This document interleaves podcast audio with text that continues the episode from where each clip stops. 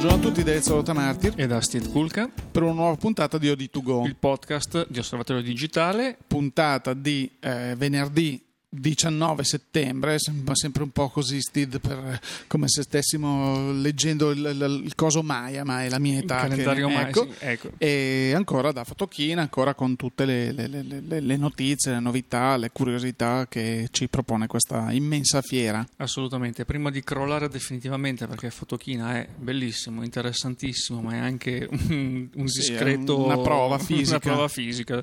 Eh, mi ricordano certi giochi televisivi giapponesi esatto, sì, a cui ti, sottoponevano, ti, sottoponevano delle prove fisiche piuttosto importanti. Sì. Visto poi anche la quantità di giapponesi che sì, per che forza sono. di cose ci sono a Fotochina, eh, diciamo che un po'. No, però, però Stide è una, è una manifestazione veramente incredibile perché allora io presum, penso che nonostante tutti gli anni, eh, tutte le cose così, vedere tutta Fotochina, anche se tu stai qua tutti i giorni della fiera diventi una cosa molto difficile perché è veramente sterminata, nonostante quest'anno stiano dicendo tutti ah no però è un po' più condensata, è un po' più sì perché magari ci sono due padiglioni che non sono, non sono stati utilizzati rispetto agli altri anni, ma a me sembra comunque piuttosto provante perché sì. poi quando ti dicono c'è una conferenza all'11, poi l'ora dopo la mezz'ora dopo c'è la conferenza al 2.1 e devi farti 95 km,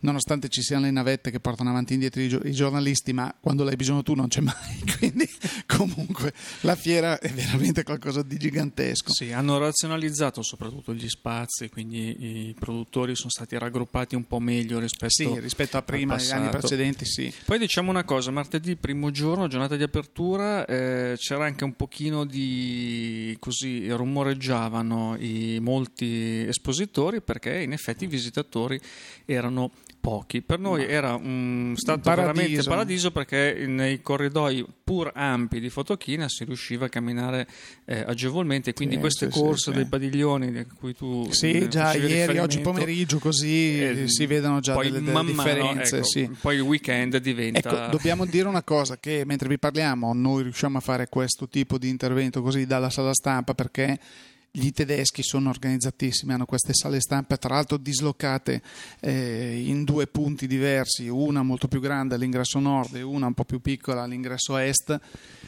che sono delle vere oasi di tranquillità, Steve, nel senso che ci si può sedere, lavorare, rifocillare, però hai tutti i computer, hai tutto eh, i, i, luoghi dove abbiamo visto anche colleghi che appunto in sala stampa avevano l'occasione di addirittura montare dei video, eh, delle interviste realizzate poco prima. Cioè, sì, io sono rimasto colpito perché ogni centro stampa ha 3-4 reti wireless almeno, c'è la possibilità di collegarsi via cavo al proprio computer, ci sono batterie mh, infinite di computer con monitor eh, Grande, di grandi dimensioni sì. a disposizione dei giornalisti. Beh, siamo molti, in tanti. Eh, siamo molti in tanti dei quali qua, poi sì. vedo che tendono ad alzarsi dalla postazione lasciando aperto Gmail, la posta, sì. quindi delle cose.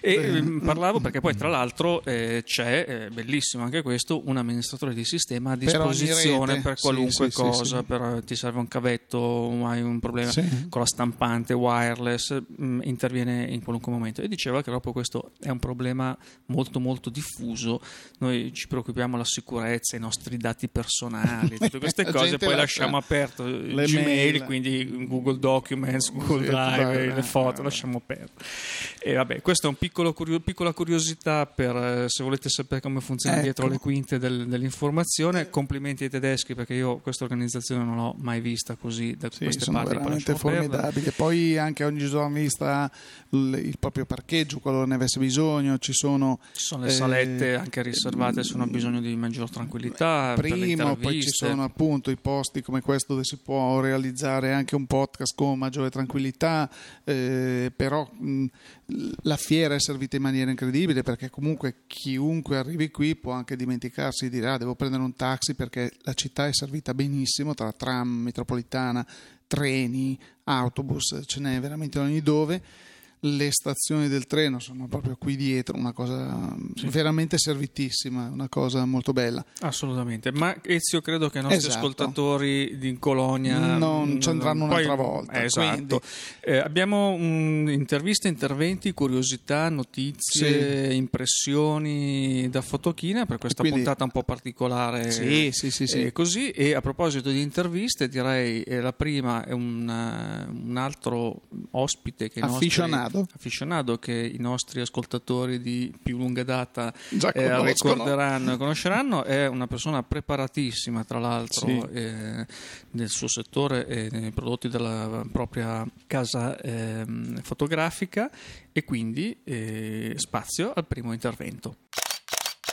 Eh, a Fotochina non poteva mancare una presenza tradizionale nei nostri podcast, Massimo Vaghi di Fujifilm Italia. Ciao Massimo, ben ritrovato ai nostri microfoni. Ciao a tutti. Allora, siamo stati in questo stand enorme di, di Fujifilm, la star eh, indiscussa eh, dello show direi che è una macchina che è stata presentata pochissimo tempo fa e che tra poco vedremo anche in commercio. La X100T per l'appunto. Ecco, qui la X100 è arrivata alla sua terza generazione, diciamo. Uh, adesso si può dire che è perfetta, è la quadratura del cerchio, uh, perché alla X100S mancava ancora quel, quel qualcosa per poterle permettere di rimpiazzare proprio completamente le macchine a telemetro. Ecco, noi sappiamo che Fujifilm con il brevetto del mirino ibrido aveva già accorciato queste distanze però il mirino ibrido permetteva semplicemente di passare da quello che era un mirino elettronico tipo mirrorless per intenderci a quello che poi era un mirino eh, galileiano ottico di tipo comunque semplice, sì con il riquadro di messa a fuoco, con la correzione della parallasse, tutto quello che si vuole, ma che non permetteva una vera e propria messa a fuoco manuale. La messa a fuoco manuale andava fatta comunque col mirino elettronico tramite il picking focus piuttosto che l'immagine spezzata. Nel mirino ottico c'era, mh, mm, c'era, un aiuto della messa a fuoco che era la scala della proprietà di campo, questo però serviva per quello che era la messa a fuoco preventiva, ecco, uh, per poter andare a fare lo scatto con la messa a fuoco preventiva. Non si poteva fare quello che era la messa a fuoco con il mirino ottico. Adesso con questo telemetro elettronico è possibile fare anche questo, quindi diciamo che la X100T potenzialmente mette in pensione tutte le fotocamere a telemetro. Per quale motivo? Le fotocamere a, col telemetro meccanico sono sostanzialmente fotocamere che hanno la messa a fuoco manuale. Uh, c'è da dire che comunque uh, il, il, fotografo di oggi si è evoluto, anche il fotografo più tradizionale in determinate circostanze vuole la comodità della messa a fuoco automatica. Ecco che qui subentra l'X100T quindi macchina completamente eh, manuale ma soprattutto anche volendo completamente automatica per quanto riguarda esposizione e messa a fuoco. Ecco come funziona il telemetro elettronico. Il telemetro elettronico eh, non è nient'altro che un'area all'interno di quello che è il mirino ottico che è dedicata alla messa a fuoco. Ecco, quest'area la troviamo in basso a destra, è un quadratino che durante la, vis- la visualizzazione ottica viene oscurato tramite un piccolo filtro ND quadrato e all'interno di questo quadrato viene proiettata l'ingrandimento di quello che è l'area di messa a fuoco. Ecco, in questo ingrandimento noi possiamo decidere di avere due tipi di aiuto per la messa a fuoco. Possiamo avere sia lo split image che il picking focus. Ecco, i... sembra una cosa difficile a dirsi, in realtà quando si usa la macchina si capisce che uh, questo è un grosso aiuto per uh, tutti i fotografi tradizionali che vengono con macchina telemetro. Attualmente la macchina è già stata data in prova, i primi prototipi disponibili ai nostri X photographer e si, diciamo che si sono tutti innamorati di questo gioiello uh, perché poi ha anche altre migliorie, lo sappiamo. Uh, però diciamo che questo telemetro elettronico era uh, la quadratura del cerchio ecco, di quello che era una macchina col mirino galileiano con impostazione tradizionale. Quindi questa richiesta, intanto eh, sono passati i tamburi che probabilmente si sentiranno anche in audio e in effetti la fiera di Fotochina rimane sempre uno show innanzitutto per per prima cosa e la sua essenza non, non cambia mai. E ci eravamo trovati un posticino tranquillo, ma sono venuti a inseguirci con questi tamburi. Va bene. Senti, Massimo, ma ehm, la domanda che molti si fanno è il telemetro. C'è proprio questa richiesta del telemetro, anche perché poi l'utente mirrorless di solito è un utente magari giovane, è un professionista o un fotoamatore evoluto che viene da altre esperienze, da reflex. Il telemetro è sempre stata un po' un'area vista come a sé stante. C'è proprio questa richiesta che avete trovato sul mercato o è un modo per Fuji per provare a offrire un prodotto diverso a, a, prescindere o conquistare una fascia di mercato che ancora esiste, visto che comunque le mirrorless oggi si stanno sempre più specializzando anche a nicchie e, e sotto specializzazioni fotografiche. Ma diciamo che può essere entrambe le cose. Fatto sta che la X100, in, in, qualsiasi delle tre versioni che abbiamo conosciuto da quando è stata lanciata, quindi X100, X100S e X100T, rimane una macchina unica infatti non c'è ancora niente di simile sul mercato.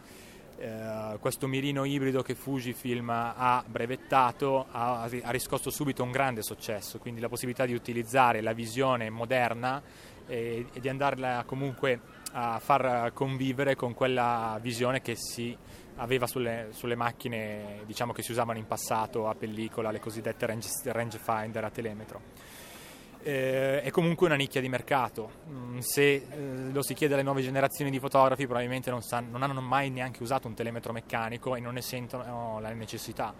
È una nicchia di mercato, Fusimin però è un marchio mm, molto tradizionalista, nel senso che porta innovazioni ma che è anche legato al passato, che in passato ha portato prodotti di elevata qualità sul mercato e sicuramente il passato non, non, lo si cancella, anzi il passato deve aiutare a sviluppare tecnologie che poi eh, sono utili eh, per migliorare la qualità de, del lavoro, ecco, del lavoro di un fotografo professionista. È vero che al giorno d'oggi il telemetro meccanico Uh, le macchine col telemetro meccanico sono macchine molto costose, attualmente i fotografi si chiedono appunto se l'investimento ne valga la pena, visto che comunque nell'era digitale l'obsolescenza eh, è dietro l'angolo, quindi uno spende cifre importanti per poi comunque dover cambiare l'attrezzatura nel giro di qualche anno e le macchine si svalutano anche molto di più.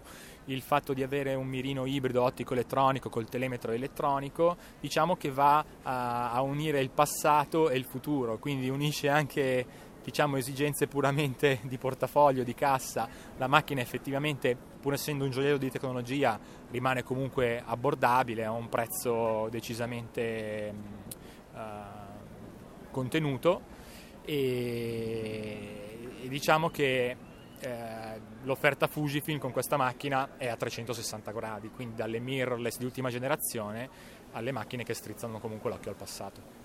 Altro elemento molto importante quando si parla di investimenti, qui si parla poco di obsolescenza ma di investimenti a lungo termine, sono le ottiche.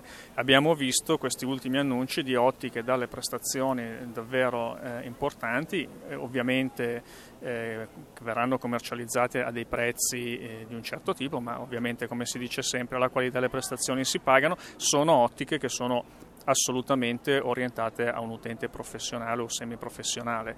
Anche qui è un'azione preventiva di Fujifilm o è una richiesta che avete riscontrato già considerando che sempre più fotografi stanno passando alle mirrorless e abbiamo visto anche altre case concorrenti vostre che eh, stanno spingendo l'acceleratore sulla tecnologia mirrorless per andare a offrire al mercato delle macchine che sono in assoluta competizione con le reflex. Beh, eh, diciamo che l'ottica forse oggi più che mai è l'elemento chiave della fotografia per diversi fattori. Prima di tutto l'ottica eh, forse sente un po' meno l'obsolescenza della, diciamo che, di tutti gli altri componenti della catena della fotografia digitale. Per quale motivo? Il corpo macchina dove risiede il sensore lo si può cambiare di anno in anno per avere sensori sempre più prestazionali, con sensibilità elevate, rumore ridotto L'ottica è qualcosa che mm, ci si può portare dietro anche in futuro, lo vediamo, vediamo, quello che sta succedendo con gli anelli adattatori, oggi si può fotografare con ottiche che hanno magari ancora, anche 50 anni. No? E Fujifilm sa che comunque l'ottica per un professionista è l'elemento fondamentale, da sempre è, è l'ottica che dà la caratteristica alla fotografia, allo sfocato, alla profondità di campo e diciamo che dà uh, alla foto uh, la, sua, la, sua, identità. L'ottica è molto importante, un sistema non si può dire professionale se non è corredato da un parco ottiche eh, diciamo che può, eh, che può, andare incontro alle più eh, disparate necessità. Eh, questo Fujifilm lo sa, tanto è vero che la divisione Fuji non è una divisione specifica per le ottiche, Fujifilm ha sempre costruito ottiche per il cinema, ottiche per il broadcast, ottiche che vanno sui satelliti, è una divisione molto importante, la tecnologia permette di produrre veramente praticamente tutto, abbiamo visto che addirittura con uh, l'ultima ottica, il 50-140, è stato introdotto un nuovo tipo di rivestimento antiriflesso quindi Fujifilm è anche un'azienda che eh, sviluppa nuove tecnologie e diciamo che mh, mm, quello che ci dicono i nostri progettisti è che quello che stiamo vedendo adesso è soltanto la punta dell'iceberg. Infatti dietro l'angolo ci sono sempre nuove ottiche in arrivo, ci sono sempre riedizioni che ne migliorano le caratteristiche e diciamo che eh, Fujifilm sta puntando molto su questo mercato. Molto bene Massimo, io ti ringrazio per il tempo che abbiamo passato qui tra un tamburo e un'aquila che stride, cioè a Fotochina c'è veramente di tutto devo dire.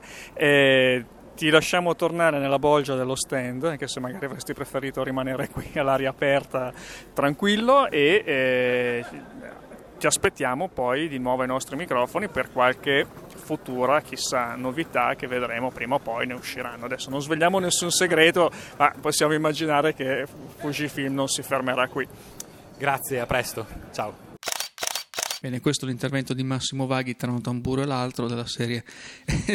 sì, più... Non eravamo vicinissimi alla sala stampa, no, poi però... non avremmo potuto averlo eh, qui, però eh, questi sono inconvenienti. Sono inconvenienti. È una certo. fiera, quindi c'è anche lo esatto, spettacolo, esatto, c'è anche c'è tutta tutto. la parte di, di show. Mm, persone che aumentano sempre di più, considerando Ezio, anche questo mi sembra un dato molto interessante, eh, che la dice lunga, nonostante il biglietto a 36 euro. Il visitatore che viene a Fotochina sborsa 36 euro e eh, veramente però... c'è un, un, pubblico che viene da tutto il mondo, sono chiaramente operatori, ma ci sono anche tantissimi appassionati, tantissimi curiosi.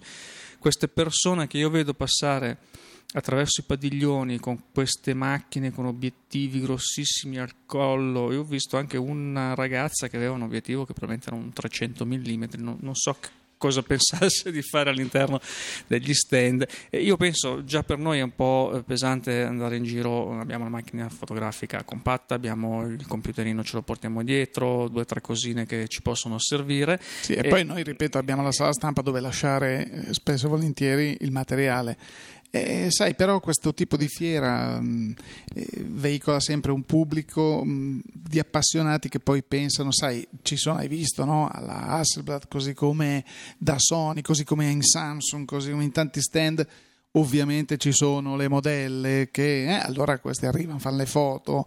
Eh, ho visto uno che faceva, ti ricordi quello che faceva le foto anche alle, alle ragazze dei tornelli ah, dove sì. si da, cioè, ecco, allora c'è un po' dall'alto così, delle scale per non farsi vedere. Ecco, allora, c'è, un po' imbarazzante. C'è un po' di tutto.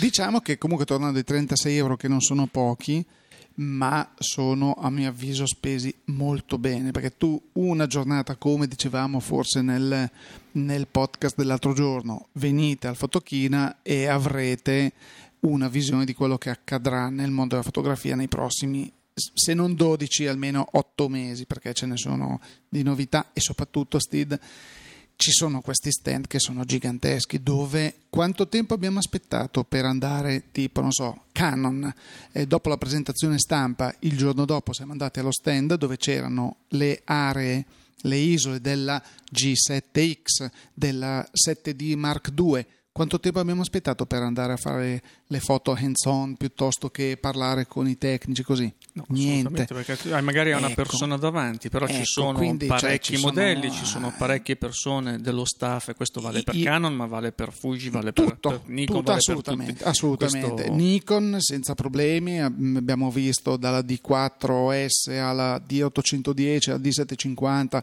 più tutte le Coolpix e così, Pentax, siamo andati a vedere dalle piccoline, dalla G5 fino alla, alla 645 Pentax, stiamo parlando di Rico e Pentax cioè, qualsiasi in Hasselblad, vabbè, è un mondo particolare. Poi siamo arrivati, ah, ecco qui, pronto, tu ne hai provata una, ne hai provata un'altra, poi anche il dorso, poi Sì, eh, questo, tra l'altro, cioè... attenzione, senza um, che ci fossero corsie preferenziali no, per no, i giornalisti. No, no, assolutamente, eh, assolutamente. siamo presentati sempre come se fossimo dei. Anche dei, il pubblico, voi andate, volete ecco. provare ecco. e, e, ce la fate. Questa cosa ti, ti dice poi i servizi che ci sono, gli ampi spazi, ci sono degli spettacoli, anche quelli con ci sono dei, dei rapaci così dove di, vari, di, varia grandezza, dove uno si può mettere lì a fotografare, fanno questi spettacoli, dove nel frattempo però c'è gente come eh, Swarovski, Laika che ti fa provare i, i cannocchiali, cioè, cioè, è una fiera veramente infinita e dove ti puoi sedere, riposare,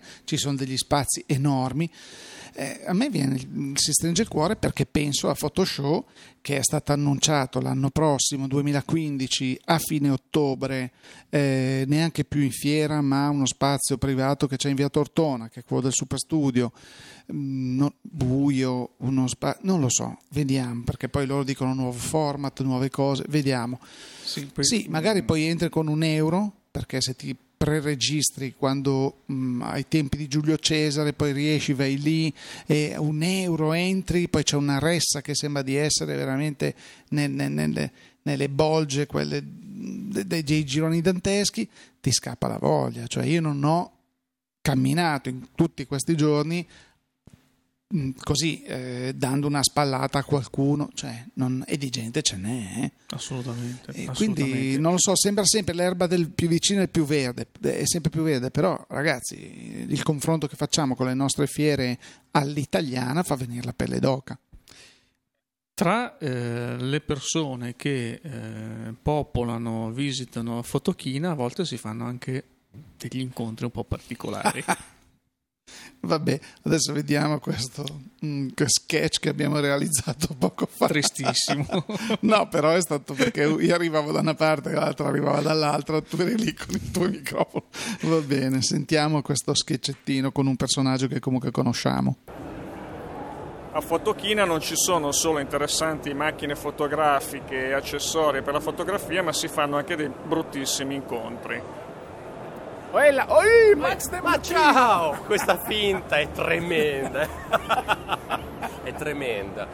Una, una, voce che non abbiamo mai ai nostri mai, microfoni, mai quindi Max, lui ci segue, eh, sì, dobbiamo dire, segue, non siamo noi che seguiamo lui, lui che ci segue, continua... Come uno stalker, come uno stalker, sì. Max, sei qui a Fotochina adesso seriamente da um, tuo secondo giorno, hai incontrato anche altri colleghi che come te condividono la passione e la tecnica della fotografia mirrorless. Qualche tuo commento, impressione su quello che hai visto fino adesso, su quello che hai sentito? Sì, Scusate, eh. io sono Ezio Rotamarti, chi non avesse riconosciuto, devo andare perché ho un altro meeting, ma nel frattempo non raccontate stupidaggini perché Max De Martino l'ho visto ieri sera che alla cena degli X Photographers faceva scattare la forchetta su uno stinco esagerato. Quindi eh, adesso ci racconterà qualsiasi cosa, ma sappiate che non è vero. Questi sono gli effetti delle nove birre di lunedì sera. Andate a sentire il podcast della puntata precedente e capirete perché. Max, a noi. Ezio è andato a noi. Bene. È stato, niente, è stato interessante ieri ieri, incontrare i colleghi X photographer quindi che lavorano con, con, macchine Fuji per confrontarci anche sullo sviluppo del sistema. Ci sono e sono state presentate alcune interessanti novità, altre ancora arriveranno, c'è grande movimento, grande fermento, mi sembra che sia veramente molto interessante. Ho avuto modo di provare il 40-150-2.8 che è un'ottica che mi sembra veramente di grande livello, di grande qualità, paragonabile a ottiche che ho usato, quindi a 72-102.8 Nikon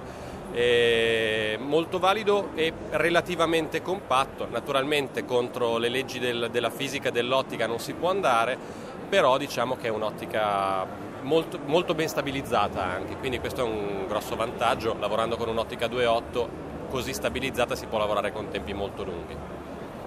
Bene Max, grazie. Ci vediamo a Las Vegas al CES. Sì, bene, bene, speriamo di essere tra quelli sul palco. quelli sorteggiati, fortunati. Grazie Max, a ciao, ciao, ciao, ciao, ciao, ciao.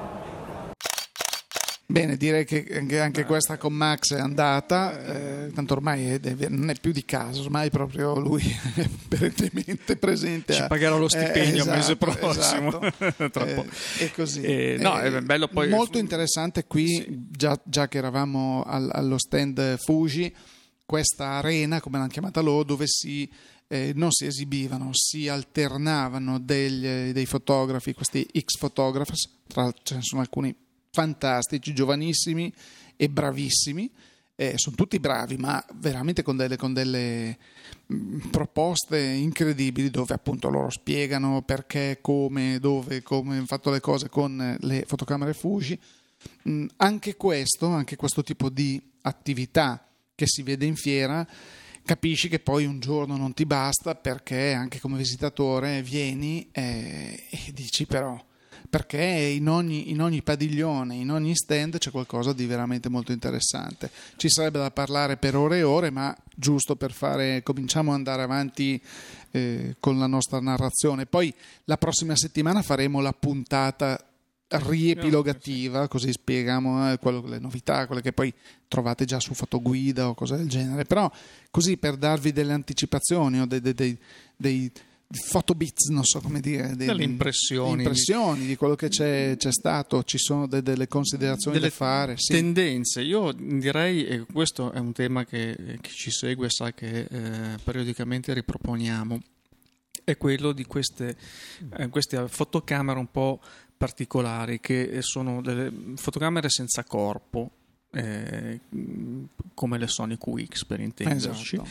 le famose fotocamere nel barilotto dell'obiettivo. Perfetto. Eh, questo perché oltre alle QX sono state presentate nelle scorse settimane, ne abbiamo parlato anche in questo podcast, abbiamo visto per esempio eh, Kodak di cui abbiamo ehm, lanciate al CES di Las Vegas riport- e finalmente esatto, da toccare con mano, sì. quindi annunciate a gennaio e viste l'SL10 e l'SL25 che sono praticamente il concetto, sì, delle, stesso delle concetto Quix, delle sì. Quix e eh, direi anche molto interessante eh, questo concetto, una piattaforma, una vera piattaforma eh, di Olympus per il micro 4 terzi, con certo. obiettivi MFT, con questa piattaforma open eh, alla quale può partecipare eh, chi vuole. C'è questa community che è stata annunciata tra l'altro a luglio di quest'anno eh, ed è un, proprio un progetto di sviluppo anche per trovare delle applicazioni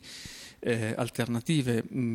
Quello che noi diciamo perché ci piacciono queste, eh, queste, macchine, ci piace questo concetto, non perché andrà a sostituire la reflex, la mirrorless, no. la macchina che usiamo di solito, no, anche ma se, anche perché se... apre proprio nuovi scenari di, di scatto, quindi nuove applicazioni. Assolutamente, poi anche se devo dire che Sony ha alzato di nuovo l'asticella con la QX1 perché al di là di avere sensore APS-C quindi grande formato e così via dà la possibilità di utilizzare le ottiche intercambiabili che hanno il, il, l'attacco E. Quindi stiamo parlando di tutte quelle ottiche, anche Zeiss, realizzate da Sony per Sony eh, per le proprie mirrorless, che però eh, c'era questa postazione dove c'erano tre QX1, una con un grandangolo, una con un tipo 50 mm, così uno zoom medio, d'altra parte c'era un 200 mm e questo ti fa pensare perché tu fotografo sportivo, fotografo naturalista che ti eh, posizioni le tue QX in posti strategici e poi col tuo tablet o il tuo smartphone ti registri le immagini, ti posizioni lo zoom e così Certo, cioè, sono, perché- sono applicazioni molto interessanti. Anche perché sono applicazioni che fino ad oggi sono sempre state fatte portandosi dietro tanti corpi macchina e chiaramente questi moduli sono molto piccoli, molto leggeri, compatti, per cui c'è proprio un fatto anche logistico, se non di costo oltretutto.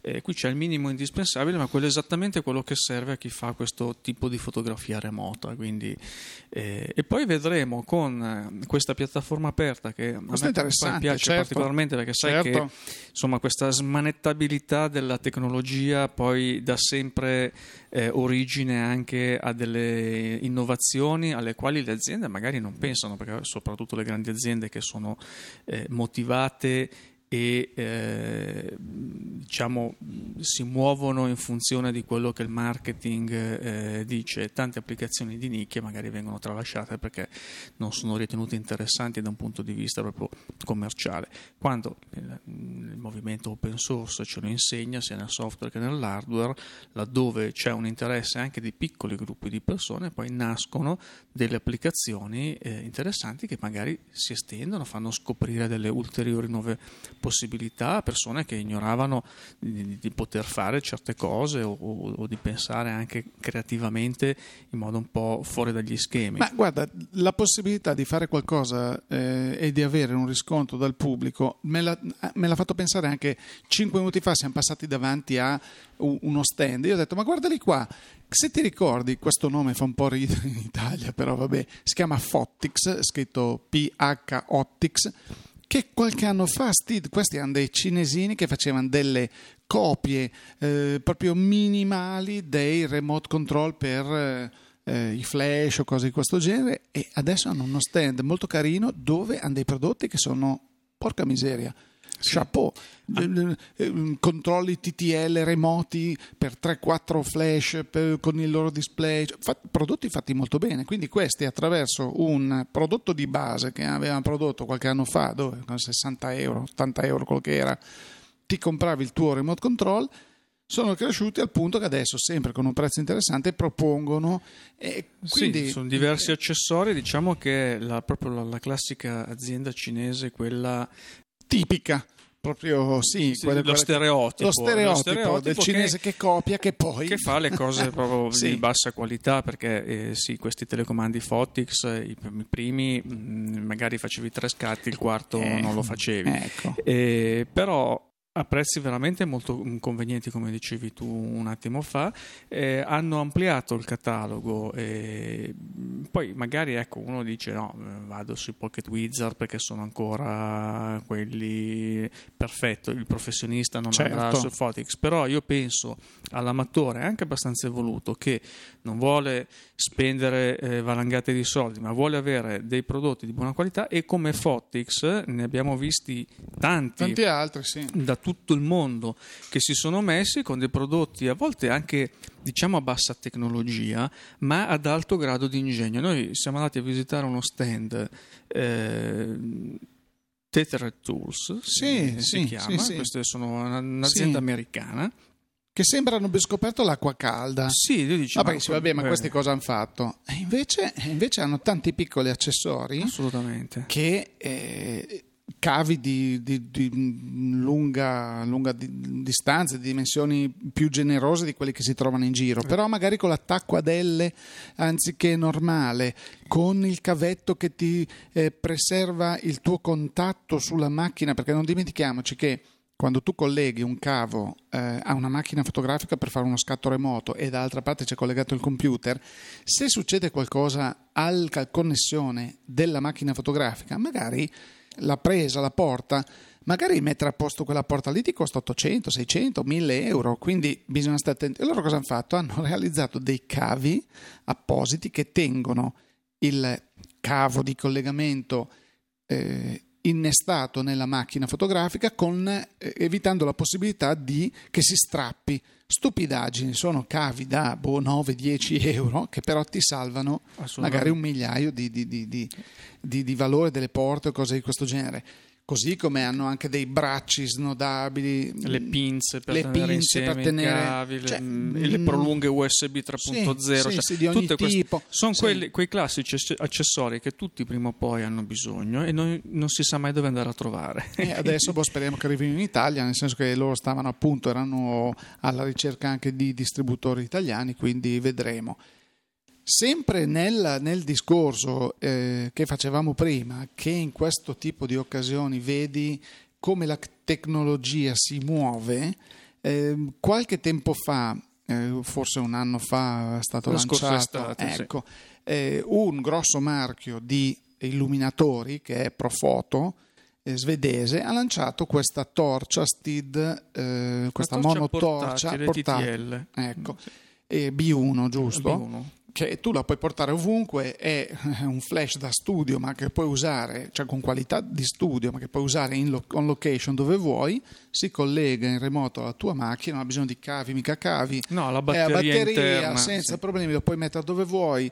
E, e però in TTL lavora così. eh. Sì, Ah, perché scusa, ricordiamo magari chi non è pratico di illuminazione da studio o, o professionale, mh, si usano normalmente i flash, quelli classici da, da reflex che tutti conosciamo, da sli- con l'attacco a slitta, sono flash poco potenti. Chi ha bisogno di un po' di potenza deve andare su queste torce che sono dei, dei piccoli, come fossero dei riflettori, no? Certo. Eh, che usano normalmente delle batterie esterne, sono collegate coi cavi a dei gruppi di, di batterie che Anche hanno perché rigenerano i lampi. in fretta, Eh, sì, hanno sì, sì. diciamo anche dei consumi importanti perché a Certo. picco andiamo su, si parla di kilowatt, Certo, quindi certo. non sono cose che vanno a pile con No, le, no, no, le batterie eh, solite. Mh, Profoto aveva un po' eh, scombussolato questo mercato presentando la prima eh, torcia, il primo flash a torcia portatile con la sua batteria eh, interna di dimensioni e pesi tranquillamente eh, maneggevoli, quindi il fotografo che deve andare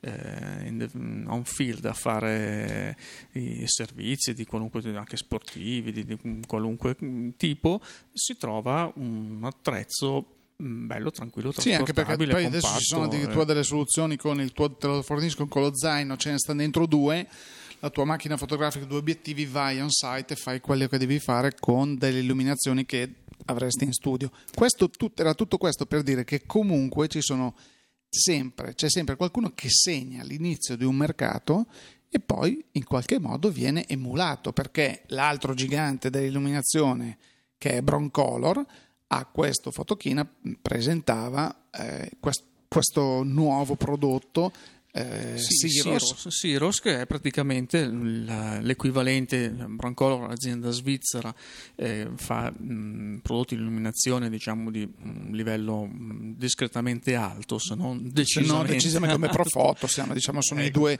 sono i due gra- competitor. i sì. grandi competitor e eh, ha presentato un, un prodotto comparabile proprio perché c'è una richiesta e è piaciuto veramente molto perché a chi non piace eh, perdersi i cavi lasciare da parte tutte Poi le permettimi, Steve, quando, quando visiti questi, questi stand che non sono tra i nostri, diciamo, eh, principali, non sono le nostre mete principali, no? Però quando vai e visiti stand appunto come Profoto, come, ehm, come Broncolor, vedi che ci sono delle applicazioni della luce, ci sono dei prodotti per la gestione no? oltre alla generazione delle luci c'è questo ombrello riflettente che è grande 2,22 metri, una cosa gigantesca.